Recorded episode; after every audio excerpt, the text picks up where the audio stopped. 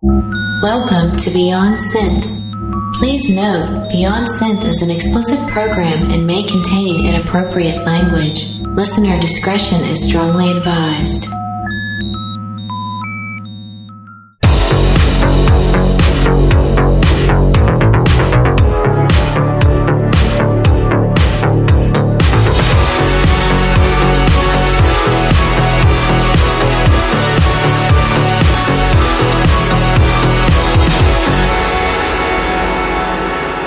Welcome to the show. My name is Andy Last, and you are listening to Beyond Synth. This is episode 48. I'm joined today by Moondragon, who's a pretty cool guy, and he's coming up in just a few minutes. Well, maybe a, a little more than just a few, but uh, how are you guys doing? You having a good day? Did you enjoy the last episode where I caught up with Protector 101? That was a lot of fun. Uh, we're on Power 85. You know what that means. Power85.com. This is the part of the show where I tell you guys to listen to Power 85 all the time. Power85.com. Playing 24 hours a day synth music and retro 80s goodness and all sorts of cool stuff. And you're going to really dig it. Twice a week, the 24 hour music station is interrupted for two fabulous shows. This is one of them. This is Beyond Synth, which airs every Thursday at 8 p.m. Eastern on Power 85. And that's when you can hear the first broadcast of the show. There's a replay on Saturday. No one listens to that. And then the shows go up on SoundCloud. So if you miss the live broadcast, you can always check out the show on SoundCloud. Let's listen to a song. All right, I can I can tell you all about the show later. This is a track by a dude called Data Stream or Data Stream. I'm going to say data stream. Data is a funny word because it's not like when people get all upset when Canadians say Mario instead of Mario. Because you can kind of say data or data depending on the situation and it never really sounds wrong. But the only time it does sound weird or incorrect is if a robot is speaking. Because robots have to say data. And I know this because as a fan of Doctor Who, there's this old episode called Robot from the 70s, Tom Baker's first episode, and there's a robot in it, um, as per the title. And at one point, they ask him a question, and he says, Insufficient data.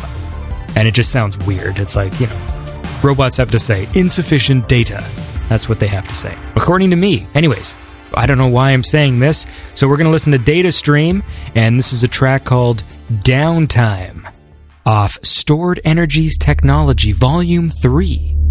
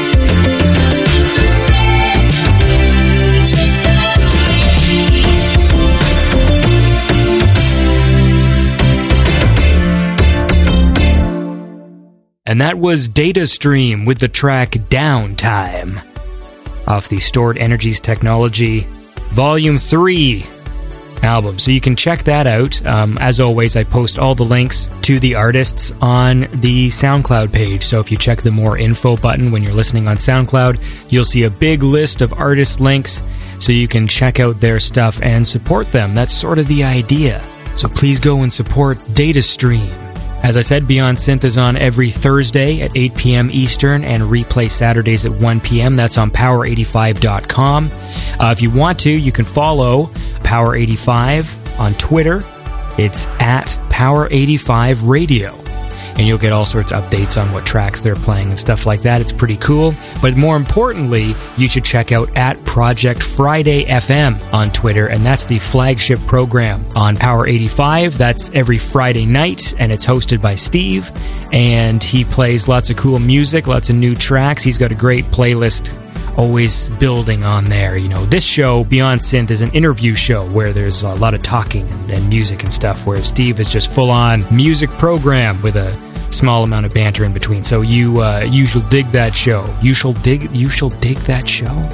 What? Anyway, Project Friday. That's Friday nights. This show is Thursday nights. Now I know, I know, I know. It's getting pretty complicated. But the bottom line is, I'm Andy Last, and I host this show. And you should follow me on Twitter. I'm at Andy Last.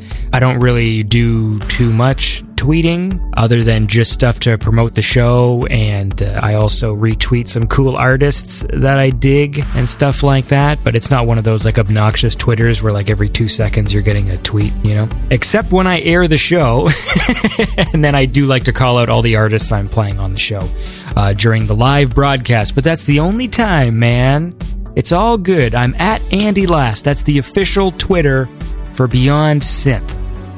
So if you like Twitter and you like this show, then please uh, do that and follow me. And also, um, please like the Facebook page. That's uh, facebook.com slash beyond.synth.podcast. Every single like on that Facebook page makes me feel great. And we just passed a milestone. I didn't even make an animated GIF, but uh, we just uh, recently went over the, uh, the 1,500 likes mark. Ooh, that's a big deal.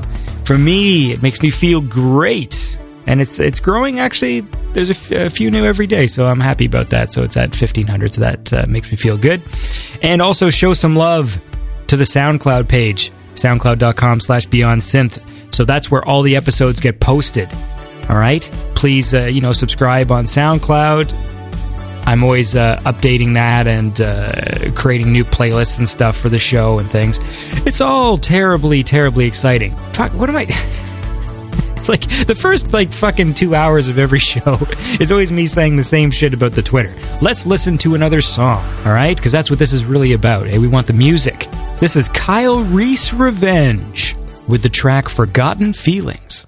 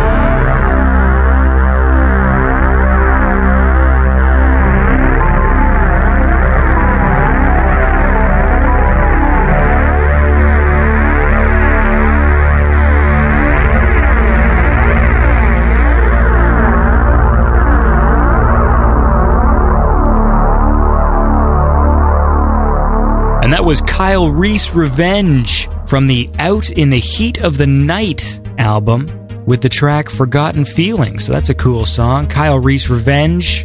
Kyle Reese, that big muscular guy from the film Terminator Genisys.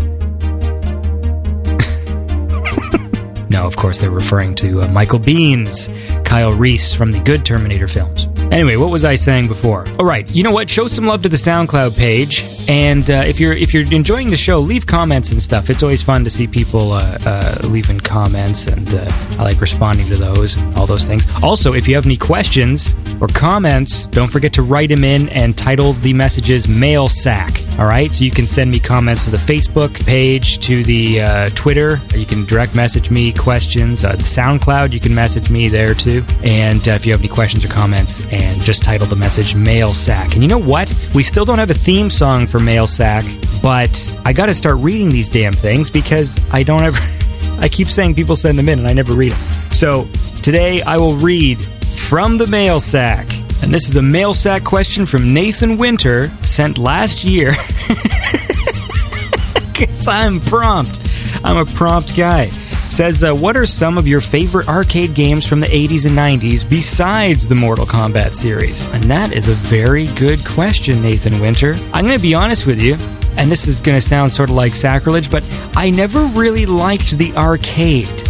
I liked arcade games. Like, I like the idea of video games and playing them and stuff, but I never liked the atmosphere of the arcade. There's always kind of weird, kind of sleazy people in there, I always felt. I also never had any money.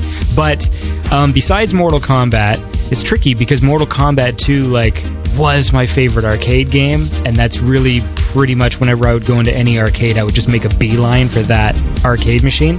But I also really enjoyed the Terminator 2 arcade with the guns. Um, I enjoyed that one when you had the two sort of like Uzis and you, and you were shooting at Terminators in the future war. I think the thing was, anytime there was a game with a sort of experience that you could get at home, I wasn't really that interested to play in the arcade. So, you know, obviously when I was young, in the early 80s and stuff, like Mario Brothers would be in the arcade and things like that, but I never really had the interest because it's like, well, you can play that on the, you know, at home. But really, it sort of pains me to give you such a lame answer, but Mortal Kombat 2 is the is, is my favorite arcade machine. So it's tricky because I just that's the one I always wanted to play. And whereas I did try out, you know, other fighting games in the arcade, I just never cared. Like I just I just really enjoyed Mortal Kombat. And it was always about getting a, sort of a different experience. So I always liked the sound of Mortal Kombat like in the arcade it just sounded so much crisper than the, you know, like the home versions. You know, car games, like the driving games where you actually sit in a car, I've always found fun, but then they always cost more to play. So it would always be on a very rare occasion I would like play one of those and just crash very quickly and the game would be over. But uh, yeah, unfortunately, besides Mortal Kombat, I don't really have that many favorite arcade games. Oh, fuck me! What am I talking about? Alien versus Predator. Jesus, what am I? okay, uh, yeah, I can't believe I forgot about brawling games. Those are my favorite type of. game. All right, listen. It's very early right now. I just heated myself up some pizza pockets or pizza pops, I can't remember which. And sometimes my brain just fucking goes. I mean, if you listen to last week's episode with Protector 101, you'll hear like we, we talk like a bunch of old men who are just fucking losing it. And that was mostly about physical pain. and today it's mental because my brain is going away. Okay, fucking Alien versus Predator, Simpsons, the four player one. Narc, you remember the game Narc, where it was sort of like your dudes and but you also can like jump in a car? That was a good one. Final Fight. Yeah, I would say yeah, I would say that. If it's not Mortal Kombat 2, then Alien versus Predator and um, Terminator 2 with the gun. All right. Thanks, Nathan, for your mail sack question. So, if if all of you mail in uh, have some questions, I will read it as promptly as I read Nathan's. Fucking ten months after he sent it. stupid. All right, let's listen to a song. This is a track by Meteor, and it's called "The Aftermath" from the Manhattan 2019 album.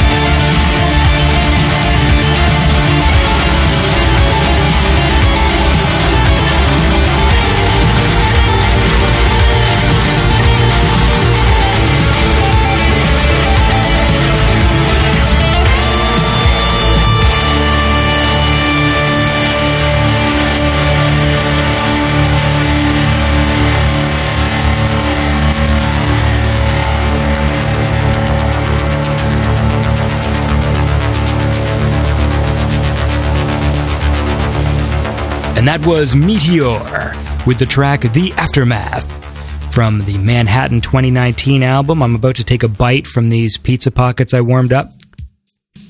Hmm. I know it's bad form to eat, but I'm hungry. I have a question for anyone listening. Maybe you can help me out. How do you guys organize your synthwave playlists? Because part of the problem I have on the show is that a lot of people send me like their albums and tracks, and I was, you know, up till last year just dumping it all into one playlist called Synthwave, which now has like some ridiculous like 200 hours of music or something. And I feel like some stuff people were sending me was just falling through the cracks because I just had this giant playlist. So this year I decided to create a Synthwave 2016 playlist. So hopefully that from now on, when people send me music, I'll be able to play it sooner because I won't be as confused by this nonsense playlist that I've created. But how do you guys do it, man? Do you do you sort it by these are these are cinematic tracks and these are fast paced? Like I don't know, maybe there's some way uh, people can let me know what they do to help me out in the way that I uh, organize my music. Um, as I said, I got Moondragon coming up in just a few minutes. He's a good guy, and we have a fun chat. Um, if you want to hear your tracks on the show, send them to me, man. Same way I just told you to send me mail sack questions, you can send me your tracks.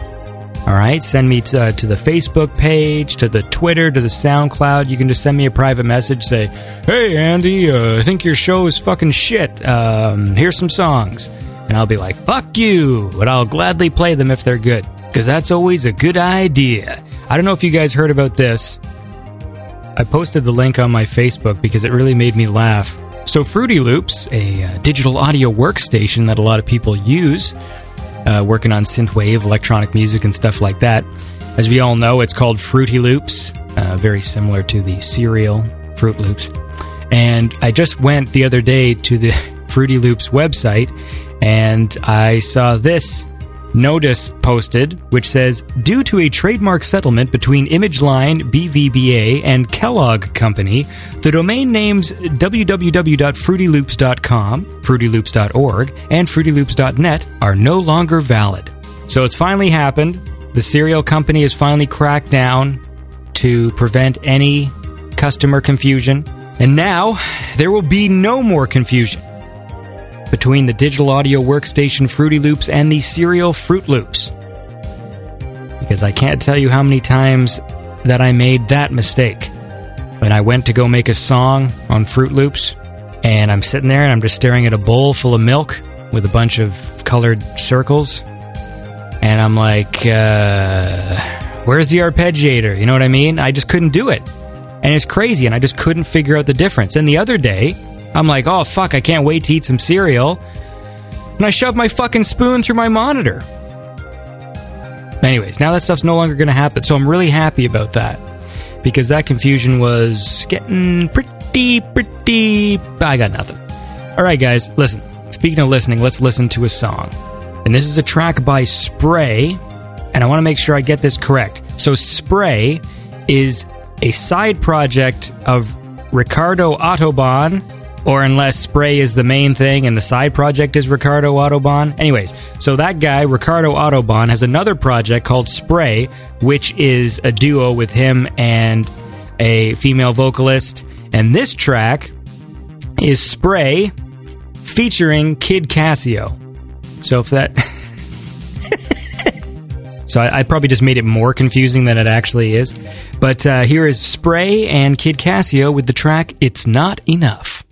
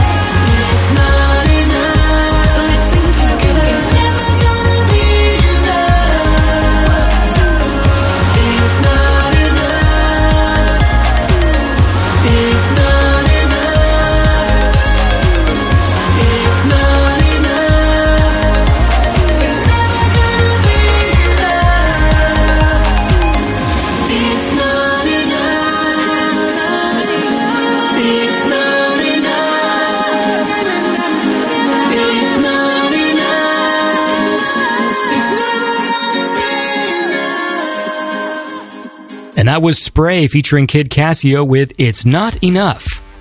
And I dig that song. Nice, uh, nice happy energy, you know, lift things up.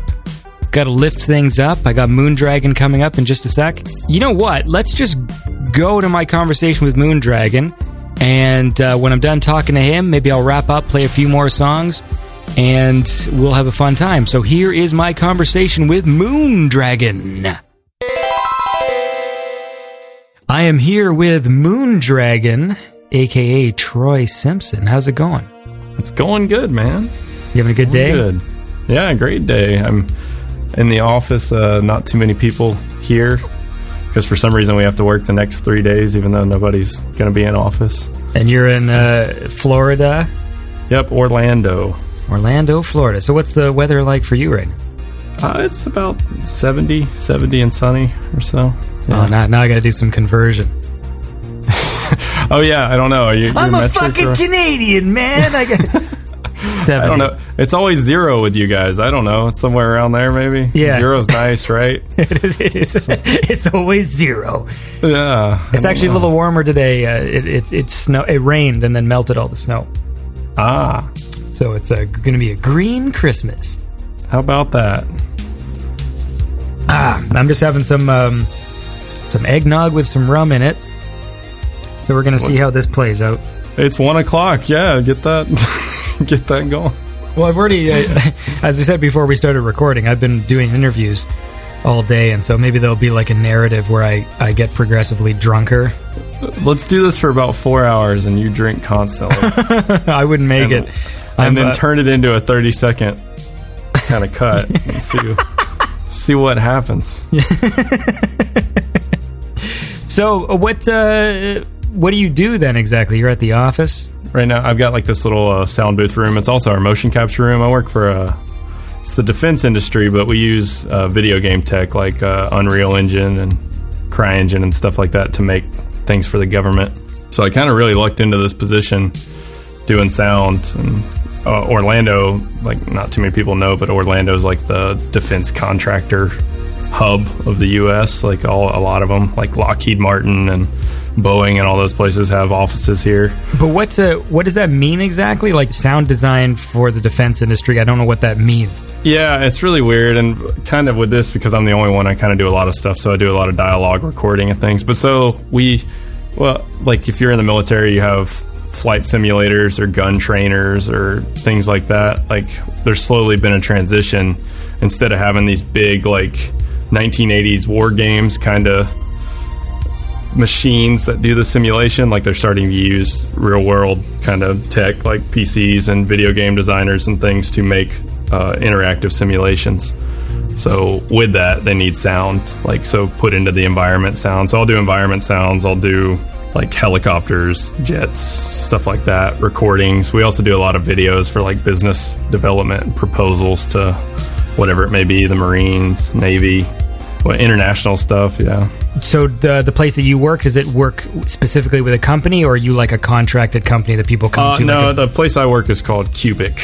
Uh, they're uh, and they're like a worldwide publicly traded company, but we're a small division that's called uh, CALS, which is uh, Advanced Learning Solutions, or something, some acronym like that. so uh, I was hoping when you said do sound design for the defense that like they would be mounting speakers on top of jets and making them make funny noises. Yeah, we use just like in uh, the Hulk, we just project sound at enemies. No, no, nothing that cool. It's more it's more mundane than that. It's a lot of like really long scripts and things like that. But sometimes there's cool stuff like field recording jets. Uh, I might be going to a military base next month to record some trainings and stuff. So it's kind of weird. And it's a whole uh, studio, like you do like a video and stuff in there as well. Yeah, yeah. With like we have two teams. We have the the team of people who do the normal, like uh, finish up the contracts and create the products, and then we also have like a business development team, which is I'm on both of those. I kind of support whatever they need. So I'll I'll write music like cheesy corporate uh, generic like music and things like but it's it's pretty cool to have a day job where I get to do that kind of stuff on top of it. So that's why the Moondragon stuff's the stuff I like to do. It's fun and then the, my day job is doing a little bit more mundane kind of sound. So did that happen? That because the Moon Dragon aesthetic is all about uh, like jets and planes and things. Like, was that just just happened? Like, It's like a sum of all parts. Like so it's a weird thing. I grew up in a town called Pensacola, Florida, and it's actually where the uh, Blue Angels, that, that that stunt team for the Navy of jets, like are stationed in my hometown. And my dad was a park ranger for the National Park Service on a Civil War fort that is on the air base. So as a kid, I'd go out there all the time and watch them practice and watch like other jets fly and stuff. So I've always loved jets. I always like love playing with micro machines and everything and like that's what i joke with people that moondragon's really just the soundtrack to like my micro machine and gi joe battles that like i had as a kid and like once other people started making music and because I, I always liked doing that kind of stuff but then like once i heard Lazerhawk and some other guys i was like oh man like they were so good that i almost didn't even want to bother but then i had some buddies that i worked with kind of i made some demos and they were like dude you should definitely do it so I started doing it like earlier this year, and I'd like some of them were old ideas, but kind of made it. But that was the thing. Like as a kid, I always wanted to be a pilot, and then like that kind of fizzled out. But it was funny to like so really interested in sound and music and things, and really interested in like military side of things. Like it was a nice mesh for me to fall into. well, let's listen to a track here, man. Let's listen to uh, here's a track from Man and Machine All right, called Man and Machine, yeah, and uh, and we'll be we'll talk about it. Uh, we'll talk about it after. sounds good.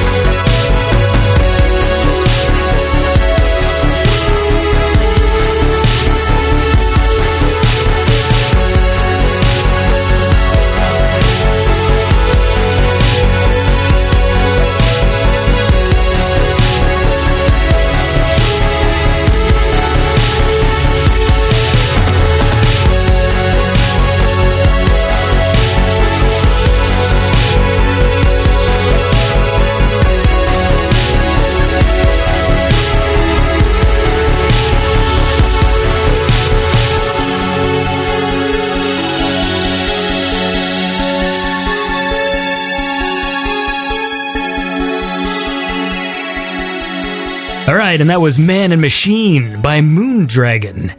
And I am uh, I'm back with Moondragon here. Uh, so so talk to me about that song. You know, that was probably one of the first demos I did, and I like it was really kind of like I didn't really know how to go with the project because I really like the '80s aesthetic of the music, and it's kind of funny how the art for all the artists that are kind of do this, the art kind of kind of drives what you visualize when you're listening to it. So like I knew of some that I really liked, and that I really liked the the sci-fi stuff. I really like the the, the beach scene, uh, lounge kind of stuff. But I like I was trying to find kind of what what would set me apart because a lot of the times, you know, especially without any vocals or anything, what what could you do? And uh, my desktop backgrounds and things were always like jets and things at the office, and they're talking with some friends. They're like, "Dude, you should totally." Uh, do a Jets theme, kind of like Top Gun style. And I was like, you know what? That's a great idea. And then so we started. My buddy's a graphic designer who I kind of told him what the project was, and he found I sent him some images and things. Like those are all like all my album covers and things are just public domain images, like taken by the military. And then he just kind of cleans them up and adds some graphics and text and things. But uh, yeah, so it was a kind of kicked into gear with that. So then I was started going visually with that theme, and that's when the tracks kind of decided. And I, I used basically all my tracks. I kind of found some footage of something from that time period and kind of played along as I wrote the tracks to kind of get the vibe. And yeah, that was one of them. That was kind of like it was interesting because cars and things have a little bit quicker tempo when you're watching them and jets kind of like float through the sky even if they're flying hard because they're just so big and a lot of space. So it's kind of a like all the moondragon songs have a little bit slower kind of vibe Right. than other things. And that's that's a good example of like all right let's see. And it's kind of basic in the way the song's structured but it was like it was kind of an experiment really. And then i ended up really liking that song a lot. It's probably one of my favorites from the album but uh, yeah i basically named it as like working title man and machine and that kind of stuck Have you then put music like have you ever done like a cool track and then just like thrown it in to a video or something just to see what people thought like just secretly like I'll just just shove this music in and see what happens. Yeah, I've played around with it. Like that's like what my YouTube channel is. It's some different things. Like, uh, and I try and find kind of obscure references because like uh, the '80s had so much like random military worship, like more than like pretty much the most since World War II, where it was like just considered to be like a cool. Deadly man, you know what I mean? Mm-hmm. Like whether it was vehicles or guns or whatever it was. So it's a funny time. So I, I kind of throw different things. The one like I made a music video for that online. It's on my YouTube, but it's it, I don't know Moondragon, Man and Machine. But the the footage is from this old 1980s one film called The Final Countdown that is about this uh, aircraft carrier that goes through like a wormhole time travel thing in the middle of the Pacific Ocean, and they come out on the other side, but they come out right before uh, Pearl Harbor happens. And it's the crew like deciding whether they should intervene with their like hardcore jets and advanced military weapons that they have 20, 30 years later to go after the the Japanese. And it's a really weird movie I've never even heard of that. and that's what's so funny. It's uh, it's shot so well, and it's like I found a 1080 version, like super HD'd out of these jets flying and things, and I was like, man, that's perfect. So I just put my sound to it and edited the video. There's not even much edits because I'm not a very good video editor or anything. I just kind of said this scene works, this scene works, because it's really just like one of the first films of just like fighter jet porn, basically. Yeah, it's funny how in the 80s, how since the 80s was always kind of not that ironic of a time, there's something more.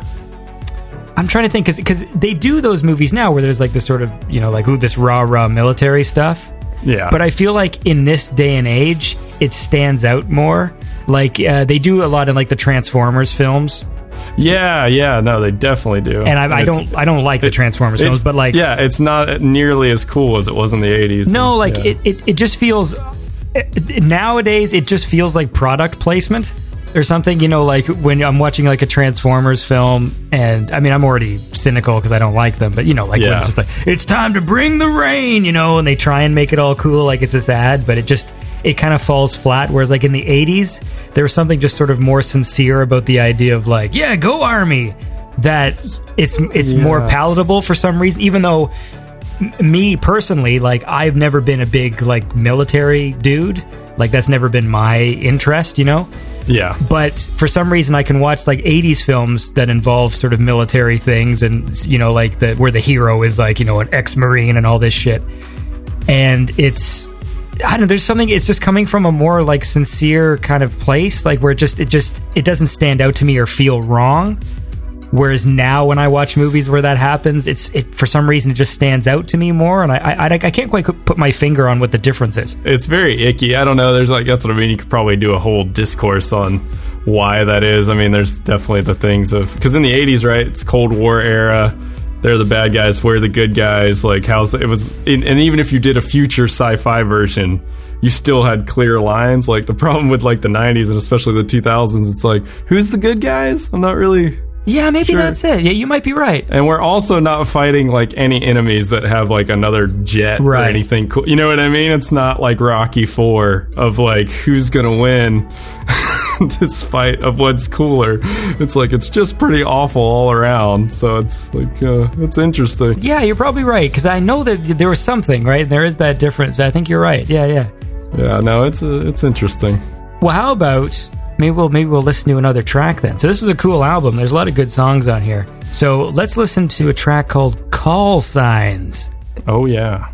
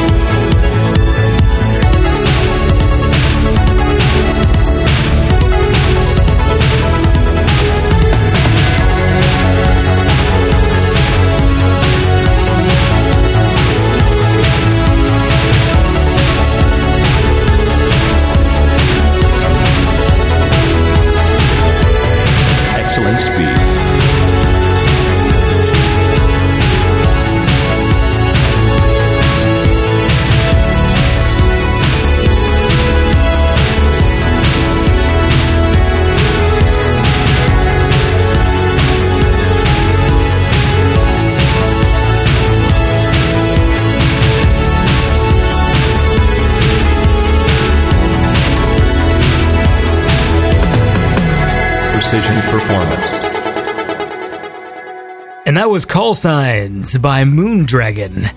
And I'm uh, I'm back with Moondragon, and we're talking about this uh, this album Man and Machine right now. So uh, talk to me a bit about uh, that track. That track's got something interesting. Little little footnote. So, like my favorite jet's the uh, the F fourteen Tomcat. That's the one that was in Top Gun with the folding wings and all that. But what's funny about that the track, the call signs, the the radio chatter that you hear at the start of it is actually the like one of the first and only engagements of those jets that they actually got in a fight and shot down other jets. So you're actually hearing like real pilots recorded. So it's a little little footnote. What's that from? Uh, it's a. I think it was in. oh, I don't want to butcher it because somebody with like military knowledge is going to be like, "That's not correct." But I think it was in Lebanon or somewhere like that. It was over uh, somewhere in the Middle East or can't remember what it was, but it was just an invasion of. It was actually like uh, free airspace, but our their uh, their jets were getting too close to ours, kind of pushing the boundaries, and then they they got a missile lock on one of our jets, which is like, okay, what do we do? Which normally we like, it's don't fire unless fired upon kind of thing, but they were in international waters and doing this, I think, and eventually escalated to where they actually ended up engaging them. Why is that recorded though? Uh, well, it's the radio chatter of uh, pretty much any military engagement. Like they record everything just uh, for history sake, Right. to- so they can evaluate when, just like the black box, if a civilian plane went down or something. So Right, right, yeah, right. It's, a, it's interesting. Like. Uh, and all that stuff's public domain too. So I just sam- a lot of my samples are weird stuff. Like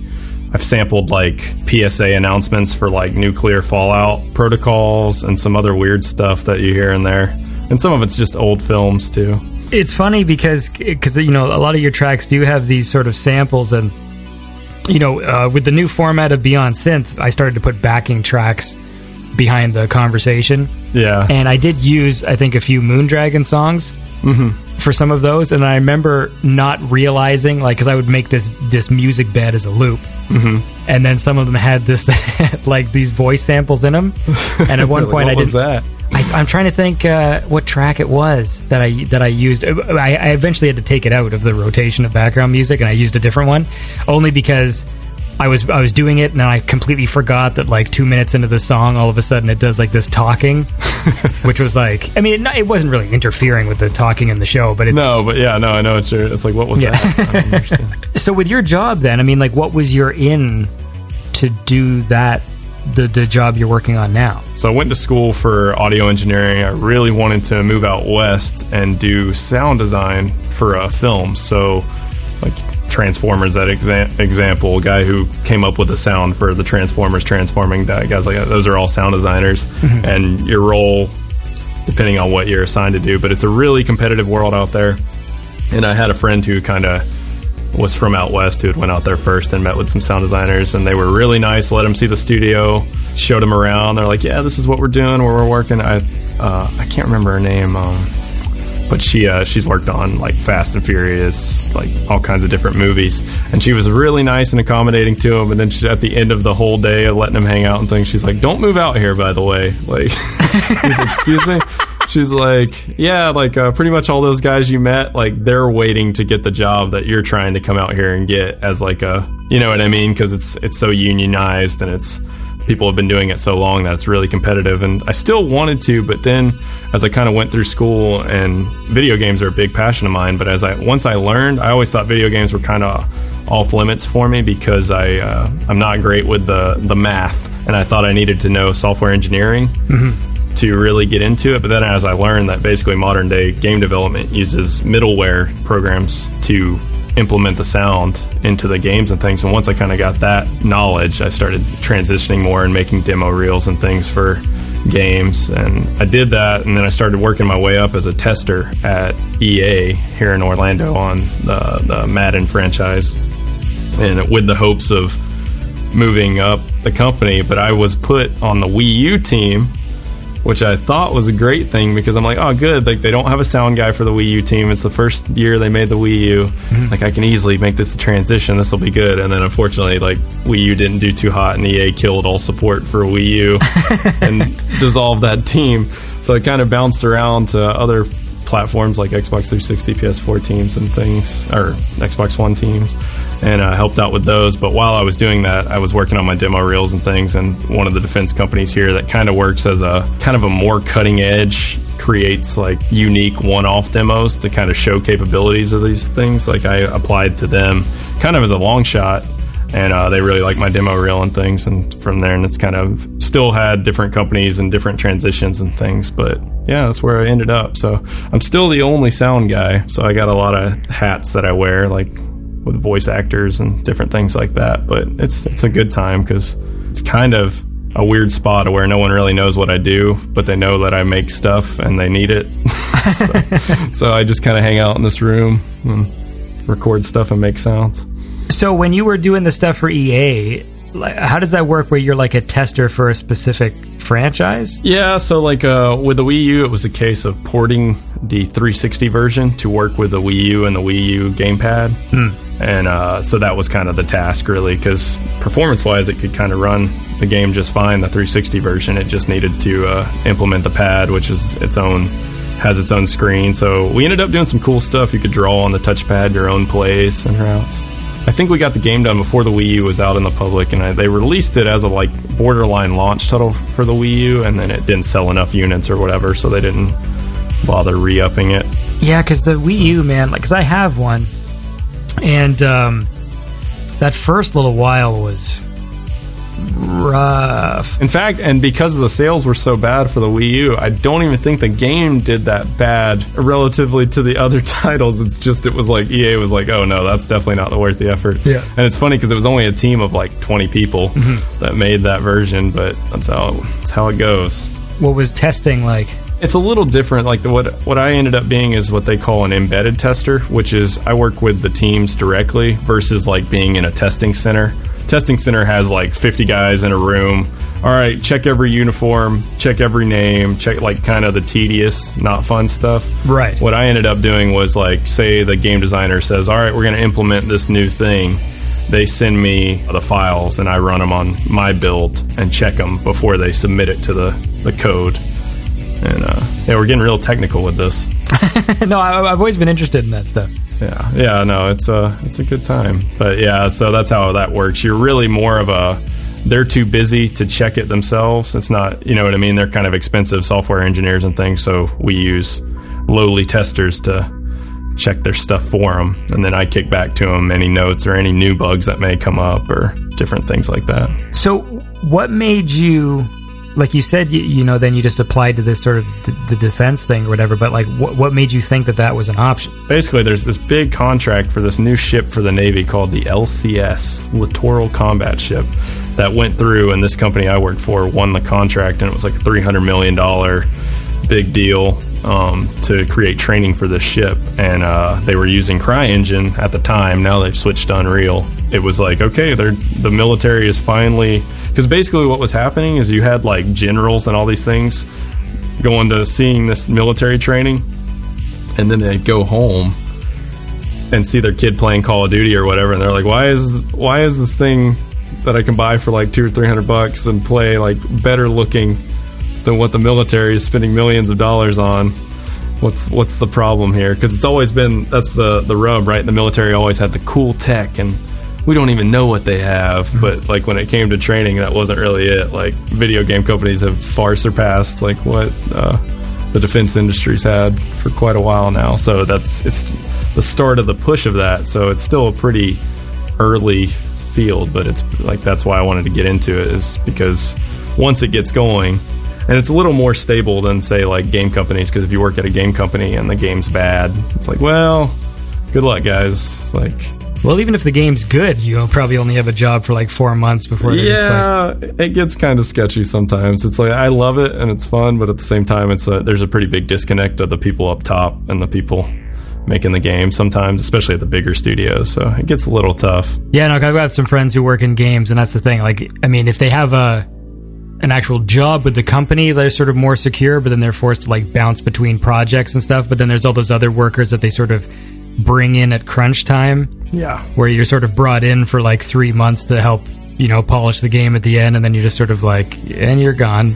even if it's like a you know like an amazing game, million dollar seller, or whatever. Just like you know, Yeah, no, you were, and that's the, that's the bummer. It's like it's you meet with the, the the management and stuff. They're like, man, you did great, loved everything about it, but we don't have the budget to keep you, so maybe next year. tell me about the track Afterburner. Actually, you know what? Let's listen some? to it. Yeah. I just drank that eggnog a little too quick. I'm going to forget the Woo, I'm gonna yeah. forget the format of this show. Um, yeah, so here's here's the track Afterburner by Moondragon.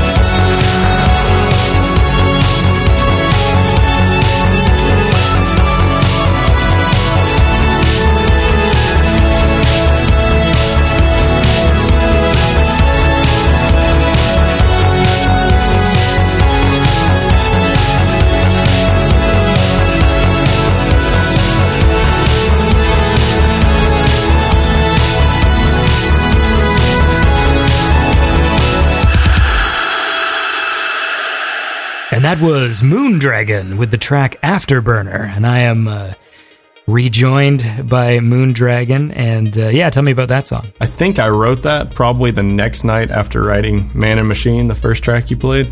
I was just like, all right, I'm doing this. And I was just churning music out. So, like, basically from January, first week of January to March, middle of March or so, when I released that 12 song album, like, all those songs were made, created, mastered all in that time. So it was it was a, I basically as like I told the wife I'm like I'm doing this. So it was just late nights, at 2 a.m. every night coming home. So that's kind of a blur on those difference. All I remember of that is it's the same key signature as Man and Machine, and they were I was thinking about making them like kind of sister tracks. Maybe blending them together with like a weird long ambient thing in between, and then like that that didn't work out because they kind of sounded better on their own. Just track start, track stop, just track start, track stop kind of thing. So I, I eventually I think I really wanted to do kind of more. I really like uh, kind of like the uh, post hardcore bands, like screaming, singing things because those were popular when I was in high school. so you kind of always listen to what you listen to in high school. But a lot of those bands would do some pretty impressive stuff from the engineering side of having a track end on a note and then slowly blend into the next track and starts like seamlessly and it was a big deal to have the CD tracks blend in between just skip right to the next track and I Yeah. kind of wanted to do that and I didn't really get around to it too much. Um, I do some songs a little better than others, but It's sort of a trickier thing to do now, right? Because if you're just listening in a playlist, like an iTunes playlist, to have, you know, track one blend to track two without hearing like a little blip in between or. Yeah, right. Like if I throw like a weird 30 second outro that like slowly builds up like it's going to be into another song and then that's the end of the song on Spotify, you're like, "What was that about?" I don't know. so it's uh, which it's like cuz that's how I like I like to consume music as a whole album, right? You know, and that's I think like like you said Gunship, they did a really good job with that on their latest album. That album's really rad they made Yeah, no, it is. Uh, it's well produced. which is funny because those guys are like post-hardcore singer screaming band in their Yeah, it's funny. job. I forgot to even talk to him about that. We're, oh really yeah yeah it's funny Fightstar listen to him there's a lot of albums when I think about that I listened to as a kid that did that, where if the song was taken out of context, I mean, I even like with the Depeche Mode. There's the one that uh, like "Enjoy the Silence" on the album has like this outro that goes Yeah. on and on, and like out of context. Like I think even when I put it into iTunes, because I don't really listen to albums anymore like I did as a kid.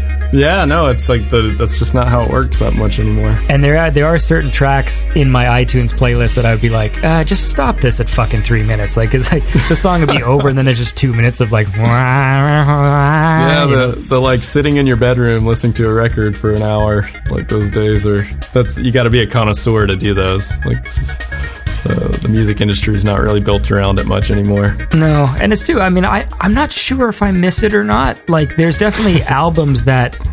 Uh, you know, I would have a, a nostalgic attachment to listening to the whole thing again. yeah But it's been years because even as a kid, I always loved mixtapes. I think it's hilarious you said enjoy the silence because that was like one of the first cassette singles I ever had.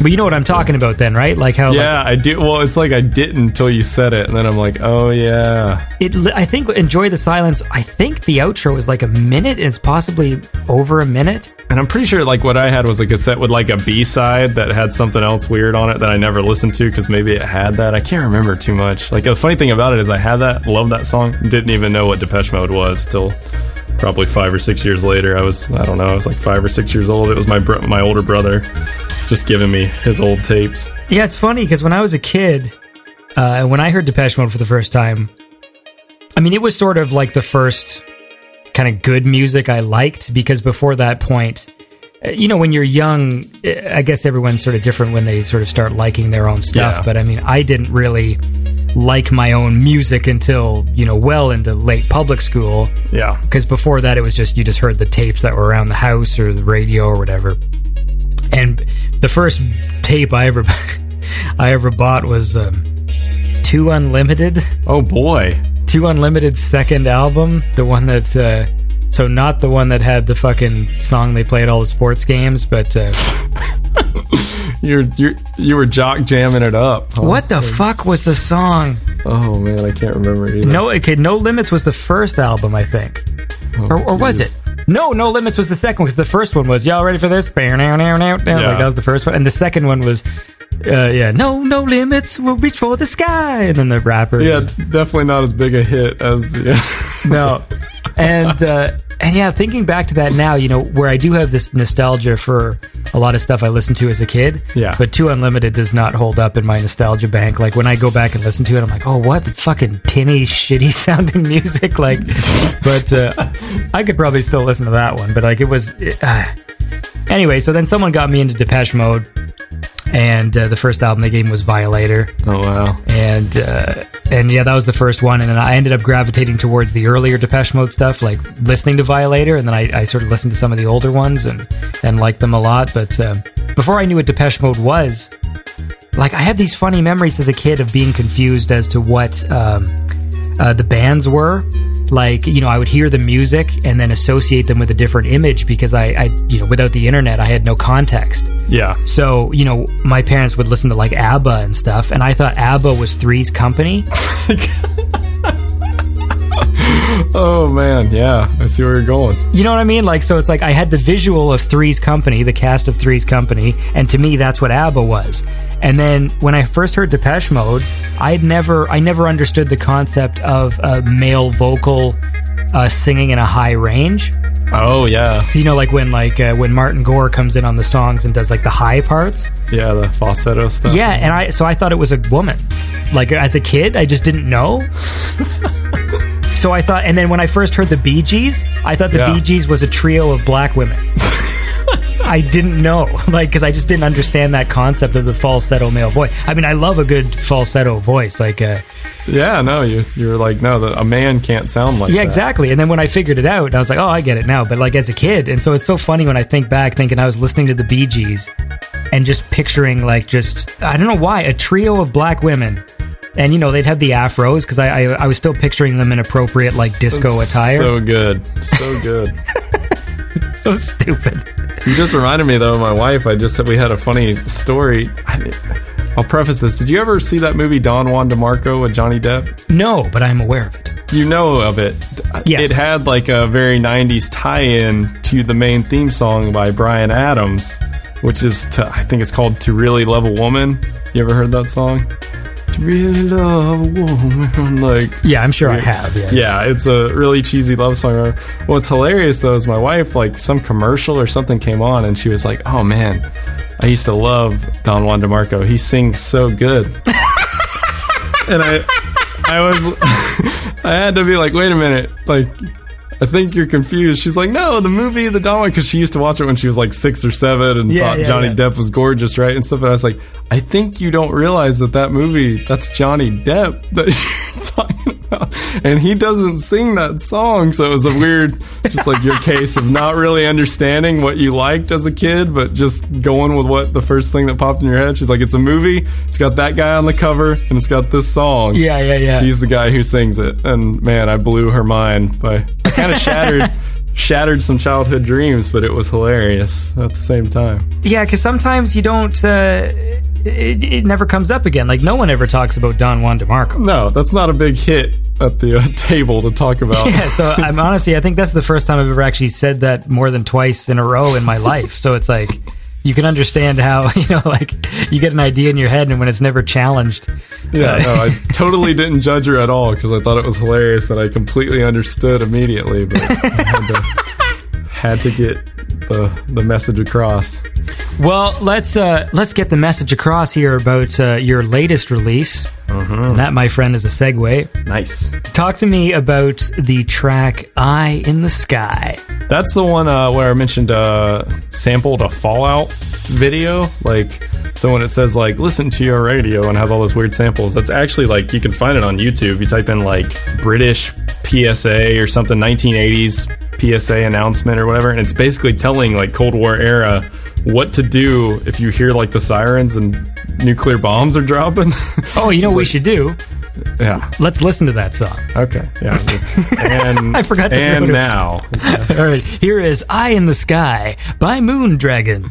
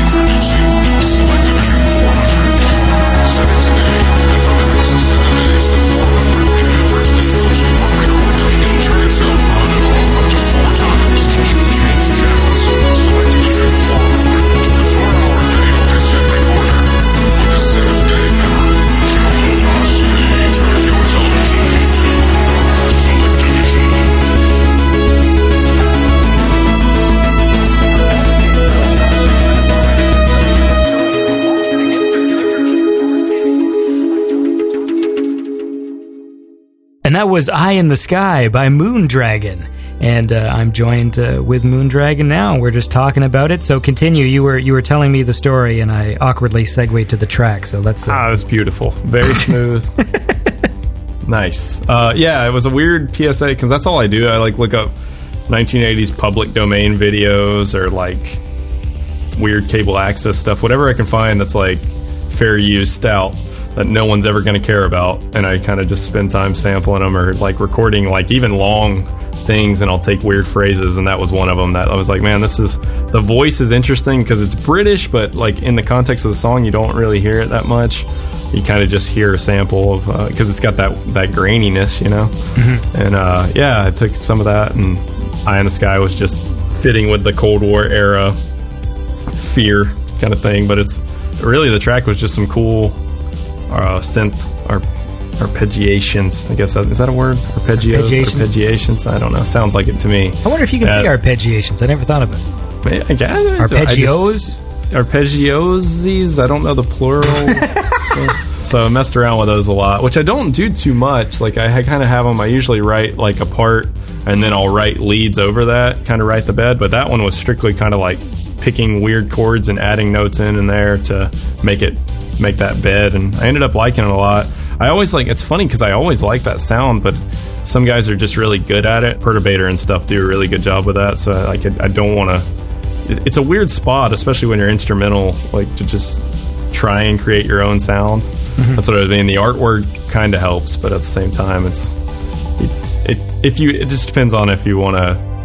I think it the the outlook you have. If you want to look at something and try and find its similarities, you can very easily. But also, like you listen to it enough, you know what I mean. Like there's people who don't listen to like if I played you some like screaming bands, you're like, oh, these all sound the same. You know, like a lot of times people say that, but like if you listen to that kind of music, you start to find the the variations. Yeah, yeah, yeah. I think definitely like with synthwave, there is that aspect as well. Is like because there's so, so many people doing it, and any sort of way of setting yourself apart, you know, Yeah. through artwork and through all that stuff. Because the tricky thing is when.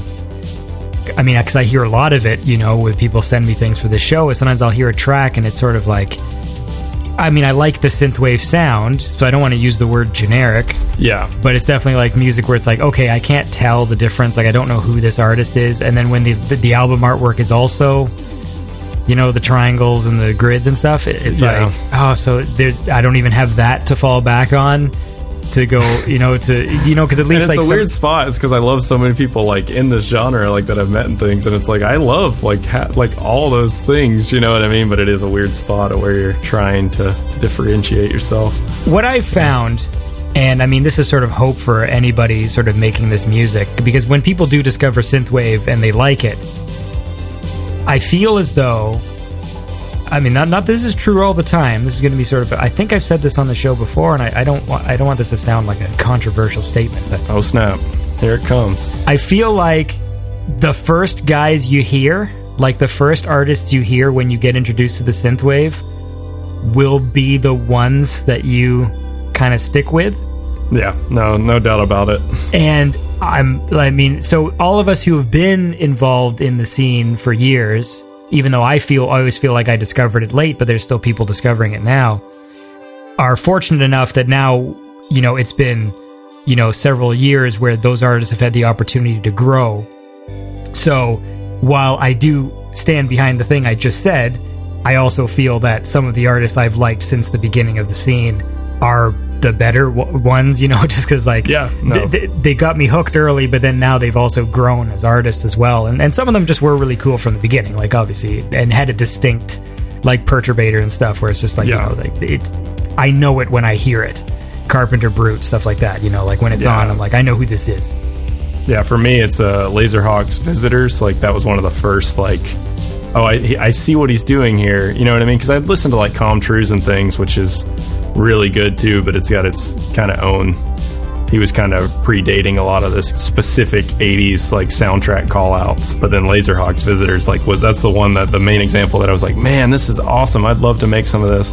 It'll never be as good as this, so I'm probably not going to bother. Like that's it was like one of those cases where this is my favorite now I don't want to do it. And then shortly after that, like I came across Dance with the Dead and stuff, and I'm like, ah, okay, yeah, I'm not doing this.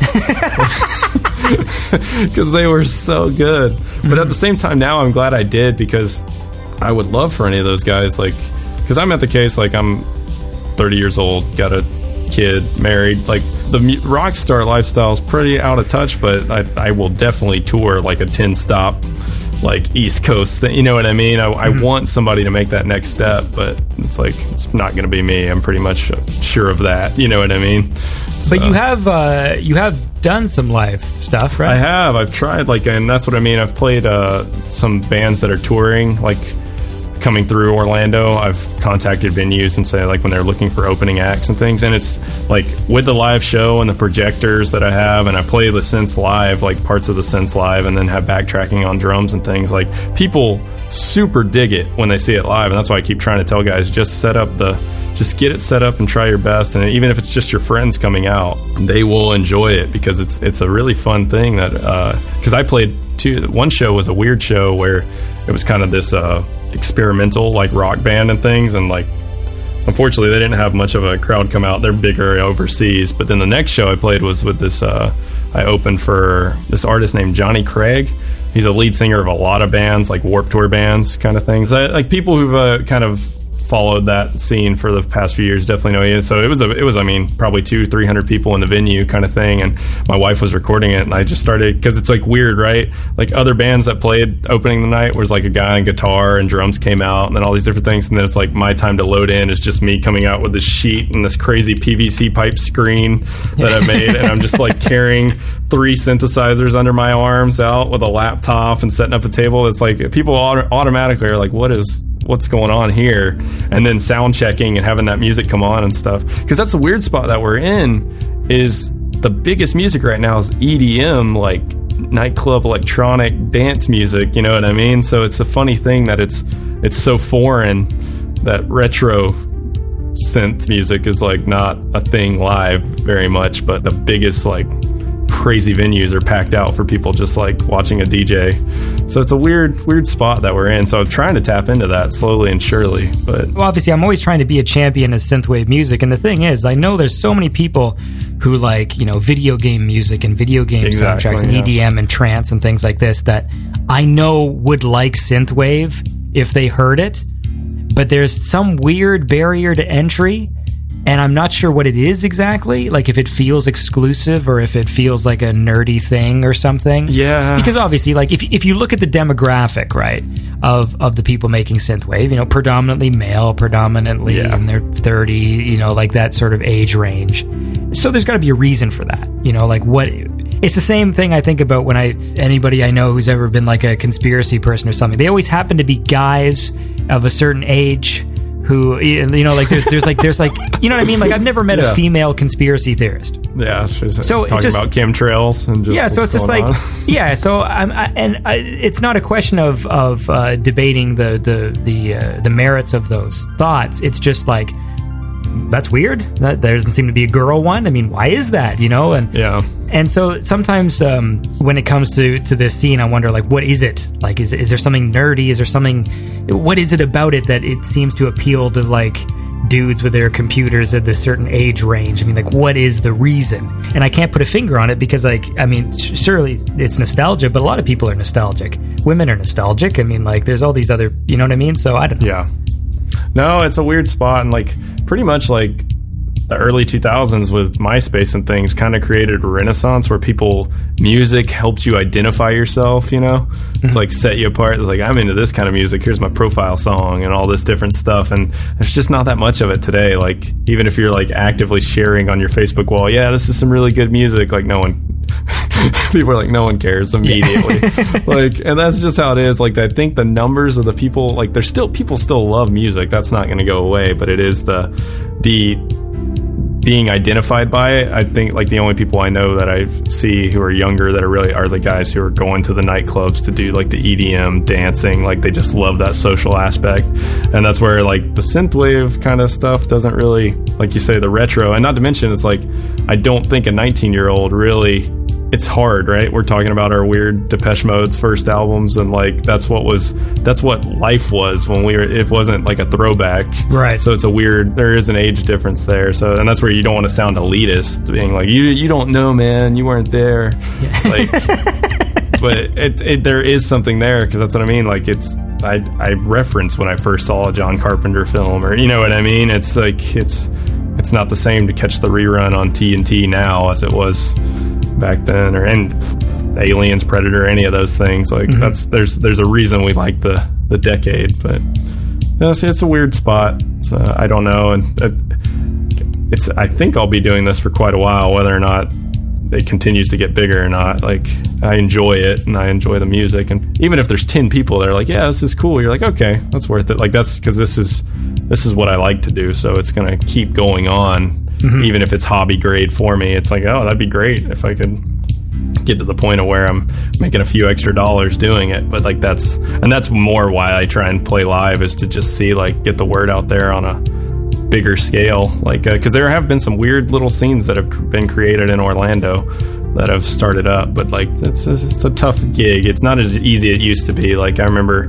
when I first started, I used to have like this pretty crappy electro pop project in the like 2007 2008 that was uh called a Cowardly Lion. Yeah, it wasn't it wasn't great. I did vocals, everything on my MacBook with my back MacBook microphone.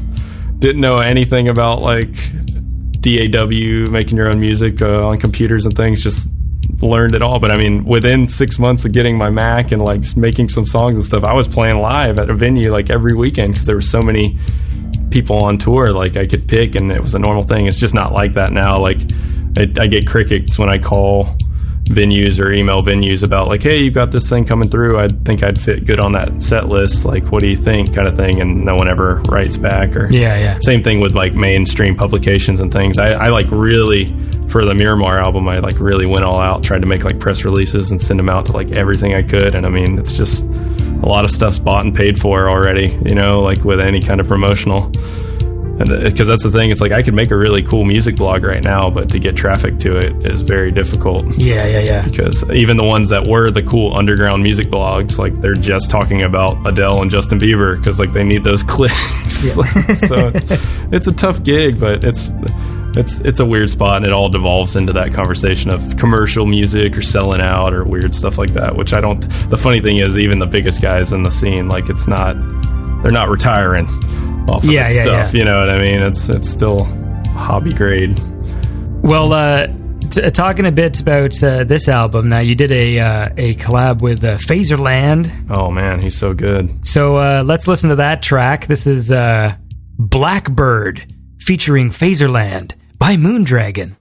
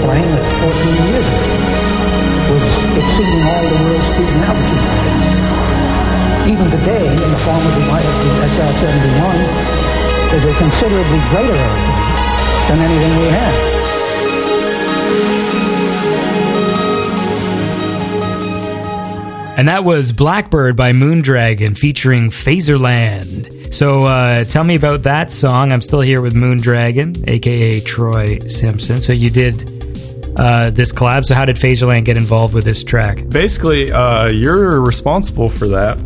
Hello. Um, That's me. because uh, I listened to your podcast with Phaserland because he's been on a few times with you, I think, hasn't he? No, he's just been on the once. That once? Okay, well, I got lucky. I was listening to him, and he mentioned that like he was a snobby math rock, Pink Floyd loving guy for a long time. I don't know if you remember that or not. I think yeah, he also mentioned that he loves men as well. Oh, Ross. um, yes. Anyways, yeah. So he he was mentioning about that, really liking that classic rock stuff, and that's when he learned guitar. And and by that, a little light went in my head. I was like, I bet this guy knows he's uh, slightly classically trained because that's like the toughest thing I have when I've collaborated with a few people is like it's like you'll figure it out. Before I ever went to school for audio engineering, I was a music school guy, and I, I'm a music school dropout, and mostly because I did not like music school because of the the I- I don't want to say I'll say elitism is a good word for it because it's like I taught myself to play at about 16 or 17 piano, and that was going to be my principal instrument and stuff. And I mean, it was very hard because I was going up against kids who played since they were six, seven years old. So even entry level stuff for me was like a walk in the park for them. But the whole mindset of how the degree and stuff was structured, I just didn't enjoy. But so it's funny that I'm saying that because I was like, I heard Phaserland saying that, Ross, and then I said, like, yeah, I bet he knows some time signatures and some uh, some key signatures. I can just drop him some files and he can make it. And I, I forget what it was. I think it was like for whatever key it's in, and I sent him to this, and he was just like, "Yeah, man, cool." Uh, paid him for his time, and uh, he hopped on the track, and he like I kind of wrote some crappy MIDI guitar because I can't play guitar hardly at all. Like that's the I'm terrible at it. So, but I wrote it like kind of what I wanted the notes to do and bend and things. I was like, here's a crappy track. Like here's an idea of what I'm going for. And I mm-hmm. pretty much just told him kind of 80s hair band kind of stuff. And he's like, yeah, I got it. And then like he sent me back like just like the shredding rad guitar that kicks in. So much so that his was so much better than what I wrote. I changed all my synth parts around to fit his music. So it's a weird thing where it's like a collaboration, but his stuff was better than my original like melodies and things. so I was like, you know what, I gotta do something. So then I kind of turned it into a dueling kind of thing. He plays and then I bring mine in, and then he plays his part and then I bring mine in. So it's kind of cool. It ended up being a cool track. It was just going to be a free single. I was just kind of trying to keep some visibility on the Moondragon project. You know how it is these days with everybody releasing so much music. I was like, well, I don't, I don't want to release this album and then just kind of fade away. So I got to keep making stuff. But then I was like, man, this is a really cool song. and did another couple singles, and then I just decided to turn it into an EP.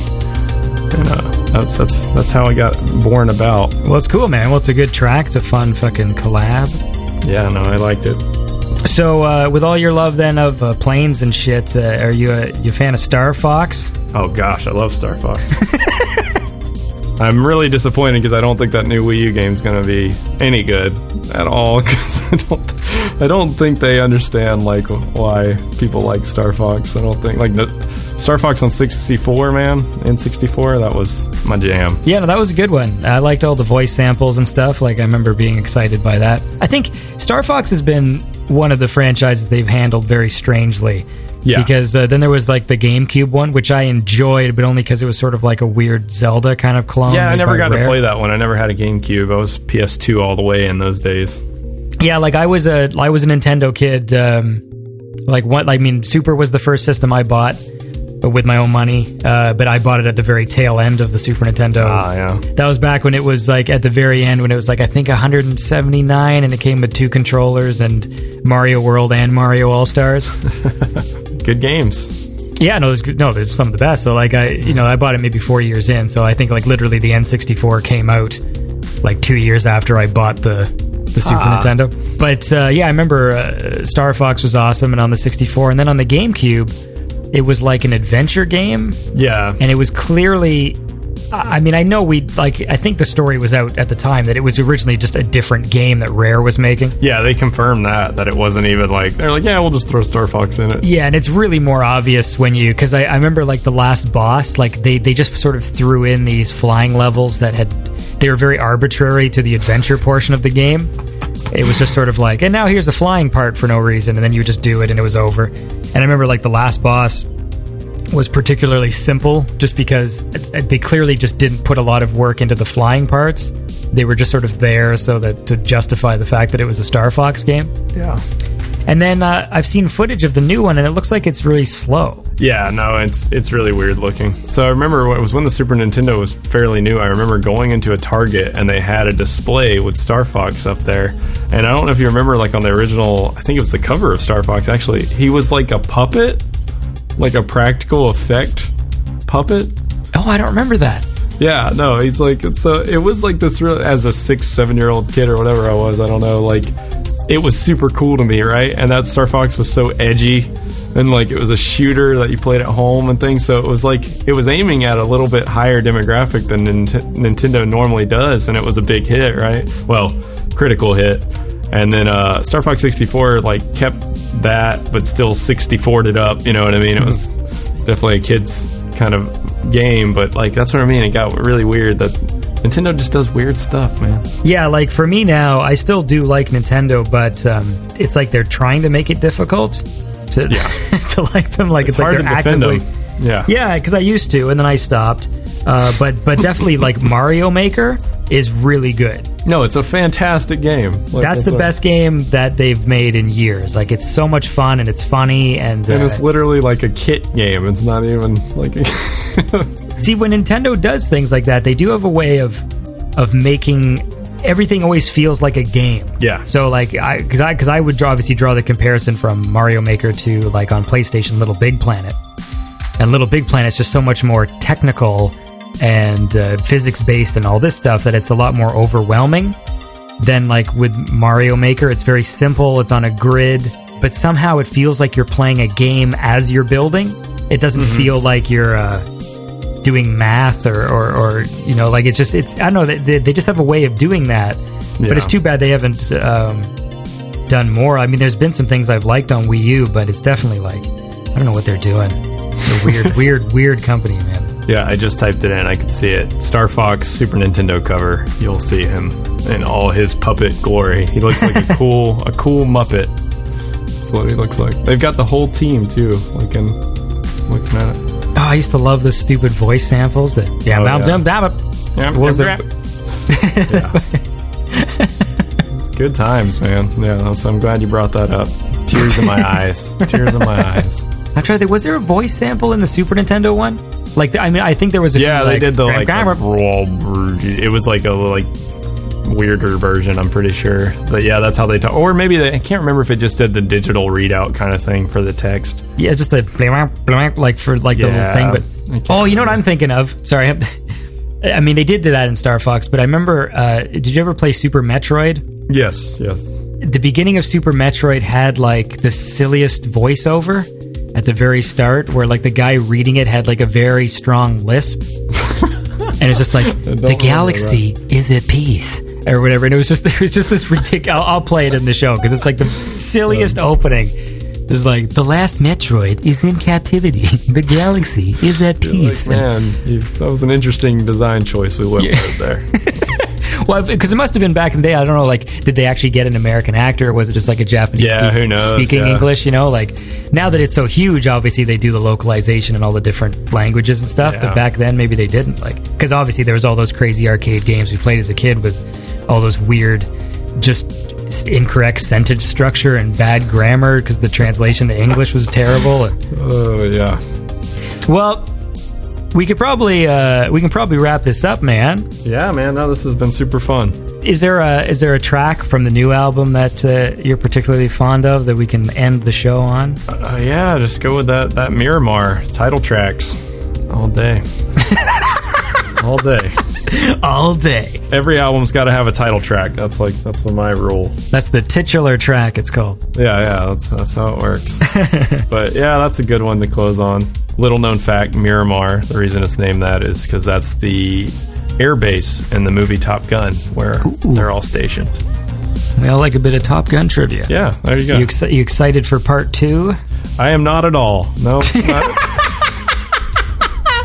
it is going to be bad. That's Tom, even Tom Cruise isn't saving it. I'm fairly sure. Mostly because the jets just aren't cool now. Like the F-35 programs and things, like they're just boondoggle, incredibly expensive. Like, mm-hmm. and then we made them to sell them to other countries, and th- it's like, okay, this is. I'm getting a lot of pride. Yeah, yeah, yeah. And they're like not even made to dogfight. Like they're made to shoot with out of range, like 200 Well, isn't that miles the, isn't that the premise? Like, I, I believe that's what they said, anyways. That the concept of the film is going to be how that they that they're obsolete now because of drones and all this other stuff. And maybe well, it's like no, th- like it's funny to be like, no, it's man versus machine, right? Like we'll still need to. It's like no, your whole plane is not designed to do that at all. Like, it's not what they're. They're like where they did test like air to air. It's not much better than like an '80s jet. Like it's just yeah.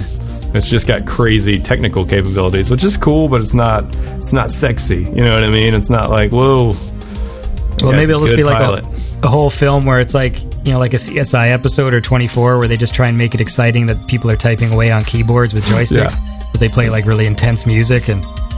My buddy at work always jokes. He's always like, "Oh no, guys," and like pushes up his glasses. You're gonna want to take a look at this. that's, that's that's what the movie's gonna be. A lot of that. The Yeah. nerdy, the quirky guy being like, "Oh man, I'm trying to hack into the system." Yeah. All right, man. Well, you have uh, you have a lovely Florida day, and I all will, man. stuff. Yeah, have fun in the old Canada. I will. it's All gonna right. be great. So uh, this has been uh, my chat with with Moondragon, we're gonna end on uh, on the title track from the new album, and uh, and we're gonna play that right now. This is Miramar by Moondragon. Do you want to do like a little goodbye, like a No, no, it's too awkward. You did it. you, you nailed it. You nailed it. This could be the goodbye, I guess. Like uh, the, the the intense hesitation on my part. But no, no, no, thank you. All right, let's just uh let's just play the song.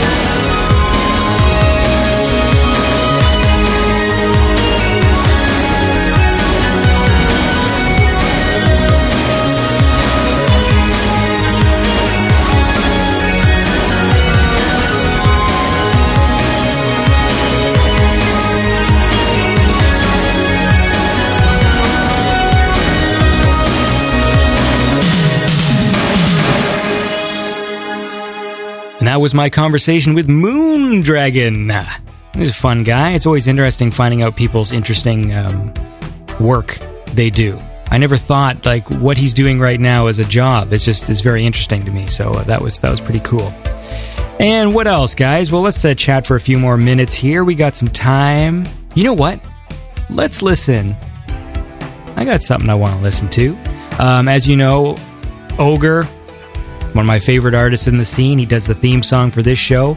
Um, he's coming out with a new album, Calico Noir, and it's a soundtrack album. It's pretty cool. He sent it to me last year, like a year ago, and I don't know how he does this because he sat on that album for a whole year. It was going to be released by uh, another label, and then something didn't work out or whatever. And uh, it's crazy to me. Like when I have something that I've worked on, some creative thing, and um, I don't get feedback right away. It's really hard for me to just sit there and just know that I have this thing, but I haven't really gotten the response from uh, from you know the audience or whatever. And he sat on this album for a year. Like it's insane. It's a really cool album. It's got kind of a Tangerine Dream vibe. Um, I think he started pre-orders at the beginning of this week, and I think it comes out closer to the end of the month. It's called Calico Noir, and here's a cool song off Calico Noir called "To Catch a Killer."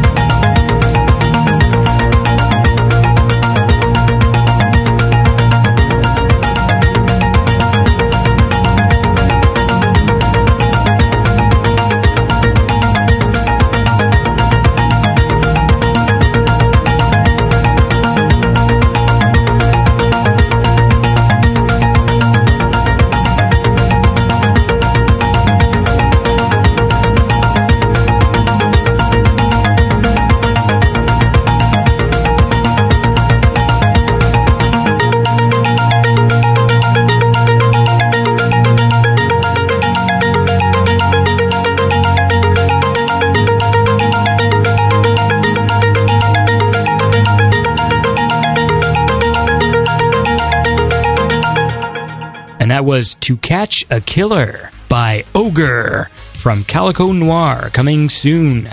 So check that out. And I can't believe we missed this at the beginning of the show. There's probably a bad time now because it's everyone's favorite segment. Um, as you all know, I like to read my junk emails. A lot of you guys throw your junk emails away. All right, someone sends you junk email and they've put so much work and creativity into these stupid stories and you just toss them aside. But I don't. I love junk email. I read junk email. And now it's time to read some real junk email.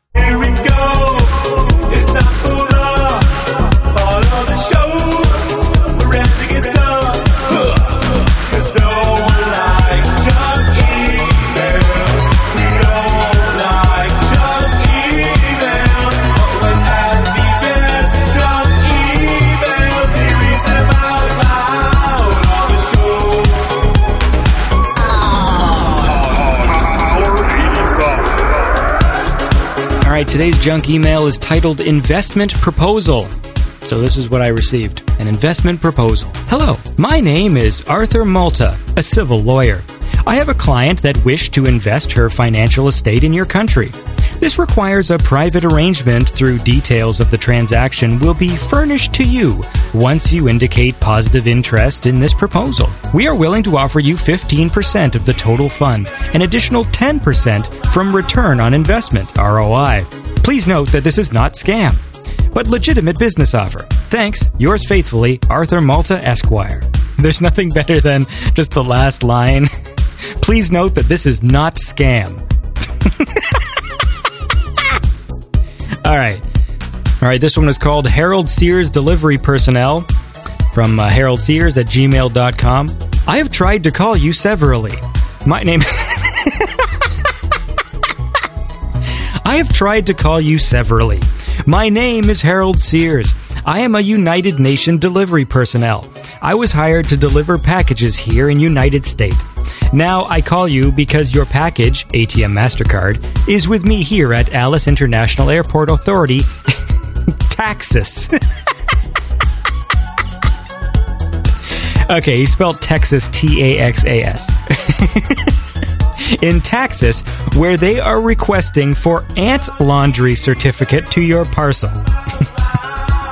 I contacted Dr. Jim Okili, Inspector General of Finance Nigeria, for it, and he told me that it will cost you just $480 to get it.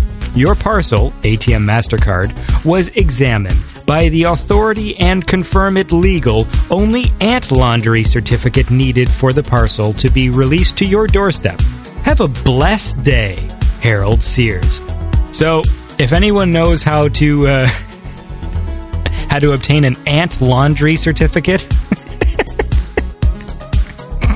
All right, guys, let's listen to another track. This is uh, Robot 80 with the track Stay With Me, some vocoder vocals going on, and, uh, and we're going to listen to that now. So this is Robot 80.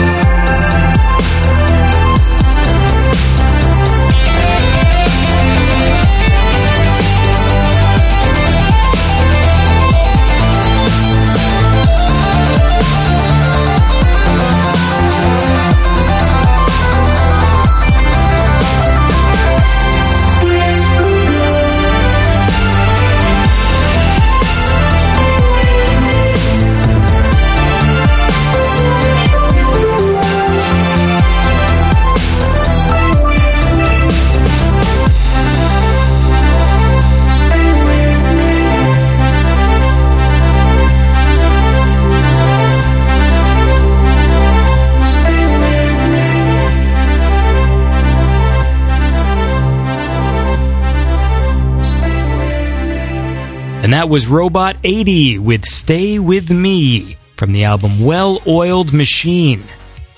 So check that out. It's pretty cool. All right, guys, let's fucking wrap this up. we had some fun. We listened to some songs. We talked to Moondragon. I want to just finish eating my pizza pockets. So I hope you guys have a lovely week. Thanks for tuning in. Thanks for downloading if you downloaded it. Thanks for streaming if you streamed it. And if you enjoyed the show, please like, comment, send all that shit. Send me mailbag, send me tracks, send me fucking ant laundry certificates, man. I want it all. I need it all. All right? Anyways, hope you guys have a lovely day, and I will catch you on the flip side.